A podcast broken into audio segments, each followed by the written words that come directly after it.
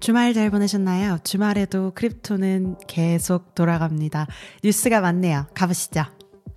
안녕하십니까. 사라 JK Remote와 함께하는 daily crypto 뉴스의 사라입니다. 반갑습니다. daily crypto 뉴스는 비트코인, 이더리움 전 세계 암호화폐, 블록체인 업계 소식을 매주 평일 전해드리고 있습니다. 2월 19일 월요일 에피소드 시작합니다. LST 관련된 narrative를 수많은 프로젝트에서 밀고 있는 가운데 강력한 layer 1 Solana 체인에서는 어떻게 하고 있나 한번 들여다봅니다. 그중 흥미로운 새 프로젝트 예고가 있어서 가져와 봤는데요. 바로 MarginFi입니다. MarginFi는 2024년 초에 탈중앙화 스테이블 코인인 YBX라는 코인을 출시할 예정입니다. 이 런칭으로 암호화폐에서 가장 수익률이 높은 스테이블 코인을 만들 야망이 있다고 하는데요. YBX는 MarginFi의 LST 유동성을 담보로 발행이 된다고 합니다. 지토 SOL, MSOL, BSOL 등과 같은 서로 다른 LST의 파트너들도 새로운 YBX 코인의 발행 시 담보로 자산을 제공할 수 있고요. YBX의 좋은 점을 한번 소개를 해보면요. 솔라나 스테이킹 수익률인 8% 정도 어, 수익률을 맛보실 수 있고 MEB의 수, 이익도 볼 수가 있습니다. 지토의 MEB 클라이언트를 사용하는 LST이고요. 또한 대출 수익률까지 MarginFi로 얻게 된다고 합니다. 여기서 MEV는 Maximal Extractable Value의 약자로 채굴자나 검증인이 블록 보상이나 거래 수수료 외에 블록 생산에서 획득할 수 있는 최대 가치를 의미합니다. 이는 transaction 순서를 뭐 추가하거나 제외하거나 재정렬함으로써 가능한 일이고요. 돌아와서 이 스테이블 코인을 왜 만들었는고 하니 Solana DeFi가 현재 스테이블 코인으로는 USDC에 거의 전적으로 의존을 하고 있고 이는 문제라고 생각을 했다고 합니다. 그래서 USDC를 한번 보시면 USDC는 작년에 pegging이 무너지는 것을 보기도 했고요. 어, 그 말인즉슨 1 USDC가 1달러가 아니게 되는 그런 상황이 왔다는 거죠. 그리고 USDC는 완전히 중앙화되어 있는 스테이블 코인이라 그런 부분도 문제라고 제기를 했고요.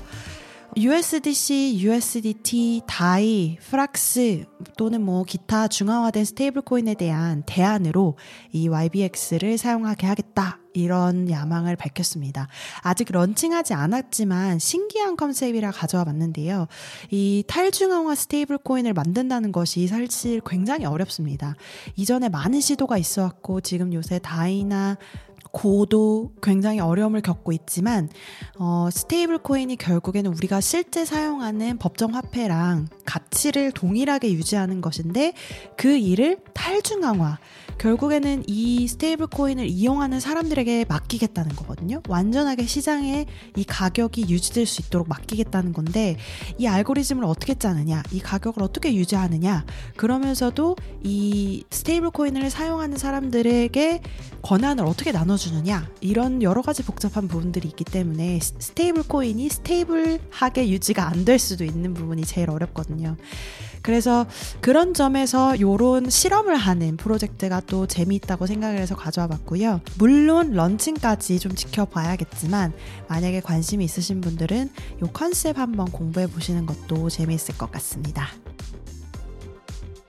또 하나의 트윗을 가져왔는데요. 여기서는 암호화폐와 인공지능의 주요 교차점에서 다룹니다. 암호화폐, AI, 이두 가지가 신기술로서 사람들에게 많이 다뤄지고 있는데 이 둘이 어떻게 하면 서로 이익을 볼 수 있을까 이런 이야기가 많이 나오고 있거든요. 어, 지금까지 사람들이 제시를 했던 여러 가지 모델로는 뭐 예술, 음악, 패션, 게임, dating 앱, 뭐 검증, 탈중앙화 컴퓨팅, DAO 이런 것들을 제시를 했었는데 그렇다면 어떻게 구체적으로 서로 이익을 줄 수 있을지 암호화폐의 경우에는 AI 기술이 UX를 개선하고 그 다음에 보다 더 창의적인 on-chain의 사용 사례를 만들어낼 수 있다. 이렇게 제시를 했었고요. 또 탈중앙화 조직이나 smart contract의 능력을 향상할 수 있다. 결국에는 지금까지 우리가 암호화폐 기술을 사용해왔던 데이터 기록들이 있기 때문에 이것을 인공지능 알고리즘에 넣어서 더 나은 능력을 가질 수 있게끔 개선해 볼 수 있겠다는 거겠죠. 그리고 애플리케이션, 인프라 이 모든 분야에서 새로운 공간을 열어줄 수도 있겠다. 인공지능 기술 자체가 우리가 기존에 가지고 있던 데이터들을 알고리즘에 넣어서 더 나은 우리가 기존에 했던 실수와 성공 사례를 다 분석을 해서 빠르게 어떤 것이 더 좋은 결과를 낳을 수 있는지 그 다음 스텝을 결정하는데 굉장히 중요한 역할을 해왔었잖아요. 그런 식으로 이용이 될 수 있겠다. 이렇게 제안을 했고요.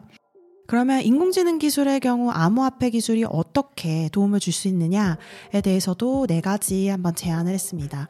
이 작가의 경우 진위성이나 출처 증명 문제를 암호화폐 기술이 해결해 줄 수가 있다.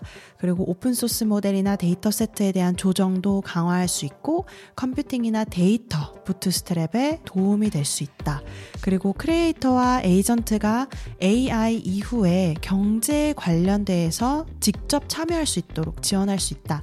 아무래도 암호화폐 기술 자체가 블록체인 기술을 이용하다 보니까 어떤 특정 데이터의 진위성 그리고 출처의 증명 이런 것들을 강화할 수 있고 보안의 측면에 있어서 굉장히 도움이 될 수 있기 때문에 그 부분을 강조한 것 같고 그 다음에 암호화폐 기술이 또 하나 자랑할 만한 것이 인센티브 시스템, 경제적인 인센티브를 제공을 해서 특정 모델이나 특정 product에 수많은 사람들이 자의적으로 참여할 수 있도록 그래서 그 product 개발하는데도 더 의미 있게 발전할 수 있도록 하는 것이 장점이었잖아요. 그런 부분들이 AI 기술에도 적용이 될 수가 있겠다. 이렇게 제안을 했습니다. 암호화폐 기술, 인공지능 기술의 교차점은 사실 수년간 계속 탐험을 하고 있는 분야인데요. 아직까지는 주요 내러티브가 돼서 수면 위로 올라오는 프로젝트는 없는 것 같습니다. 어, 암호화폐 업계에서 암호화폐 프로덕트고 인공지능 기술을 사용했다. 이렇게 제시를 하거나 뭐 인공지능 기술을 주로 한 product에서 암호화폐를 뭐 인센티브로 사용했다 이런 경우들은 있지만 굳이 따지자면 월드코인 정도가 암호화폐와 인공지능 기술의 교차점을 만든 그런 product가 아닐까 싶은데요. 여러분들이 생각하시는 암호화폐 인공지능 기술의 교차점 어디에서 이 촉매제가 나올지 어, 어떻게 생각하시나요? 너무 궁금하네요. 사라 at dailycryptonews.net으로 공유해주세요. EU의 암호화 자산 시장 규정 Markets in Crypto Assets Regulation 미카라고도 하죠. 이 규정에 따라서 암호화폐 회사들은 12개월 이내에 한 EU 회원국에서 라이선스를 신청하면 나머지 모두 회원국에서 라이선스를 취득할 수 있게 됩니다. 즉 암호화폐 플랫폼들은 19조 달러에 해당하는 EU의 시장에서 바로 비즈니스를 수행할 수 있게 되는데요. 그렇다면 어느 국가에서 라이선스를 취득해야 유리할까? 어, 이런 질문을 할 수가 있을 것 같은데요. 이유는 항상 뭐 아시아, 미국의 여러 규제를 피해서 많이 찾는 국가들이 있는 연합이기도 하거든요. 어, 여러 암호, 암호화폐 프로젝트를 보면 사실 들어보지도 못한 그런 뭐 섬이라든지, 어, 유럽 국가들의 회사를 세워서 운영을 하고 있는 경우가 굉장히 많습니다. 뭐 몰타도 그런 국가 중에 하나인데요. 어쨌거나 이게 이게 조금 더 실제화된 상황입니다. 각국이 물론 규제 당국이 어, 미카에 따라서 자체 규정을 마련할 수 있는 여지는 있지만 많은 국가가 암호화폐 기업을 유치하기 위해 이미 고민을 많이 하고 있습니다. 특히 뭐 룩셈부르크, 아일랜드, 프랑스, 몰타 아까 이야기를 드렸었죠. 이미 암호화폐 회사들에서 다양한 분야에서 지원을 많이 해주고 있고요. 뭐 gaming 분야라든지 금융 분야라든지 분야라든지 특정 분야에서 암호화폐 기업을 환영을 하고 있습니다. 이 MiCA의 암호화폐 라이선스 제도는 올해 12월 30일에 시행이 될 예정인데요. 각 국가들은 암호화폐 기업이 적응을 할 수 있도록 최대 18개월간의 추가 기간을 부여할 수 있는 선택권도 주어집니다. 그래서 전부 다 합치면 거의 한 2년 정도의 시간이 주어지는데요.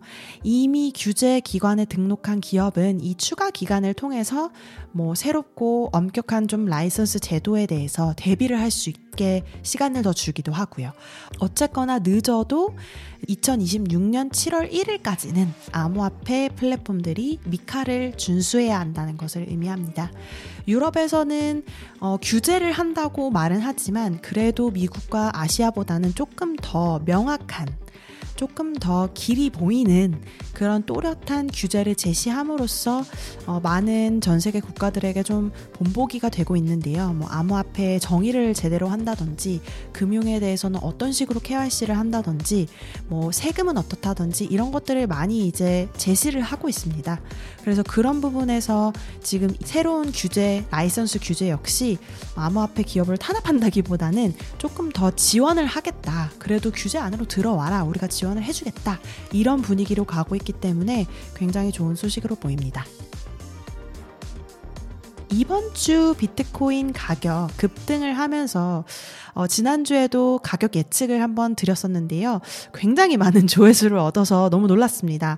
아무래도 다들 비트코인 가격 어, 예상을 많이 하고 계신 것 같은데 2021년 강세장 이후에 볼 수 없었던 아주 최고치이기 때문에 다들 매일 이제 차트를 보고 계실 것 같습니다. 하지만 이 상승세가 계속 지속될까? 이런 물음표는 계속 남아 있는데요. 그 중에 한 요인으로 저희도 이제 지난번에 제시를 드렸었지만 제네시스 암호화폐 대출업체 파산한 대출업체죠. 지난 요 몇 주간 미국 파산 판사가 어, 이 제네시스에 대해서 16억 달러 규모의 그레이스케일 비트코인 트러스트 GBTC 주식을 매각할 수 있도록 허가를 했었죠. 그래서 그 소식을 기억하시기 때문에 이 그때 저희가 걱정했던 것이 아, 이 주식 매각하면 결국엔 BTC를 매각하는 거나 마찬가지인데 그러면 셀링 프레셔가 있지 않을까? 가격 하락에 대한 압박이 있지 않을까? 이렇게 걱정을 많이 했었는데요. 어, 어쨌거나 대출업체가 파산을 한 이후에 현금을 기다리는 채권자들에게 돈을 갚기 위한 것이기 때문에 정당한 절차이긴 하지만 시장에 있는 사람들 입장으로서는 아, 정말 걱정이 되는 게 사실입니다. 그리고 얼마나 이미 팔렸는지 알 수도 없는 일이고요. 하지만 시장 전문가들은 이 가격 압박에 대해서 조금 걱정하지는 않는 것 같아 보입니다. 두 전문가의 코멘트를 한번 가져와 봤는데요. 블록체인 데이터 회사 아캄 인텔리전스의 미구엘 모렐 CEO는 최근 몇 주 동안 비트코인에서 보인 유동성과 회복력은 시장의 높은 수요를 증명한다. 그래서 걱정하지 않는다. 우리는 잘 회복을 할 것이다. 이렇게 예상을 했고요. 또한 on-chain 및 시장 데이터 분석 회사인 크립토퀀트의 연구 책임자 훌리오 모레노라는 분은 시장이 이미 이러한 매도를 예상을 하고 있기 때문에 갑자기 일어나는 일이 아니기 때문에 이미 다 준비를 했을 것이고 충격이 그렇게 크지 않을 것이다. 그래서 이 GBTC의 매각에 대한 영향도 제한적일 수 있다. 이렇게 이야기를 했습니다. 아, 이 부분도 맞는 말인 것 같습니다. 아무래도 시장의 움직임이라는 것이 어, 센티멘트, 그러니까 감성적인 부분에 굉장히 많은 영향을 받기 때문에 이런 이야기들이 어, 나오는 것 자체가 사실은 시장에게 좀 좋은 일일 수가 있거든요. 사람들이 이미 기대를 하고 있고 뭐 팔 사람 팔고 살 사람 사고 이런 것들이 이제 계속 이루어지고 있다. 그래서 영향은 그렇게 크지 않을 것이다. 갑자기 이제 빡 하락하거나 이런 일은 없을 것이다. 이렇게 예상을 하고 있고요. 어, 지금 비트코인 가격으로는 그런 분위기가 뒷받침을 하고 있는 것 같네요. 자, 그럼 한번 암호화폐 시장 같이 한번 보실까요? 공포와 탐욕 지수를 보시면 75로 역시 탐욕으로 계속 올라가고 있고요. 오늘 소식을 전하는 시간 한국 시간 오후 6시 15분 기준. 현재가 1위는 역시 비트코인 0.89% 올라간 7,205만 8천 원이고요. 2위는 Yearn Finance 1.81% 올라간 1,080만 원. 3위는 이더리움 3.85% 올라간 401만 7천 원. 4위는 메이커 4.69% 올라간 303만 3천 원. 5위는 BNB 0.55% 올라간 48만 4,800원. 6위는 비트코인 캐시 0.95% 올라간 37만 1,900원. 7위는 솔라나 0.26% 올라간 15만 4,800원. 8위는 일루비움 7% 올라간 14만 3,600원. 9위는 아베 1.76% 올라간 13만 3천원, 10위는 비트코인 SV 1.13% 올라간 10만 7,400원에서 거래되고 있고요. 변동률 기준으로 제일 많이 올라간 프로젝트는요. 1번 월드코인입니다. 38.14% 올라간 1,250원에서 거래되고 있고요. 2위는 25.32% 올라간 델리시움 AGI 토큰이 194원에서 거래되고 있고요. 3위는 SingularityNET의 21.95% 올라간 AGIX가 768원에서 거래되고 있습니다. 차트가 전반적으로 붉고요.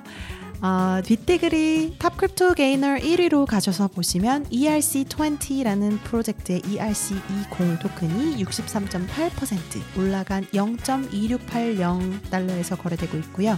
top crypto loser 1위는 Archimedes Finance라는 프로젝트의 ARCH 토큰이 72.04% 내려간 0.2419 달러에서 거래되고 있네요. 오늘 2월 19일 월요일 daily crypto 뉴스 소식은 여기까지 전해드립니다.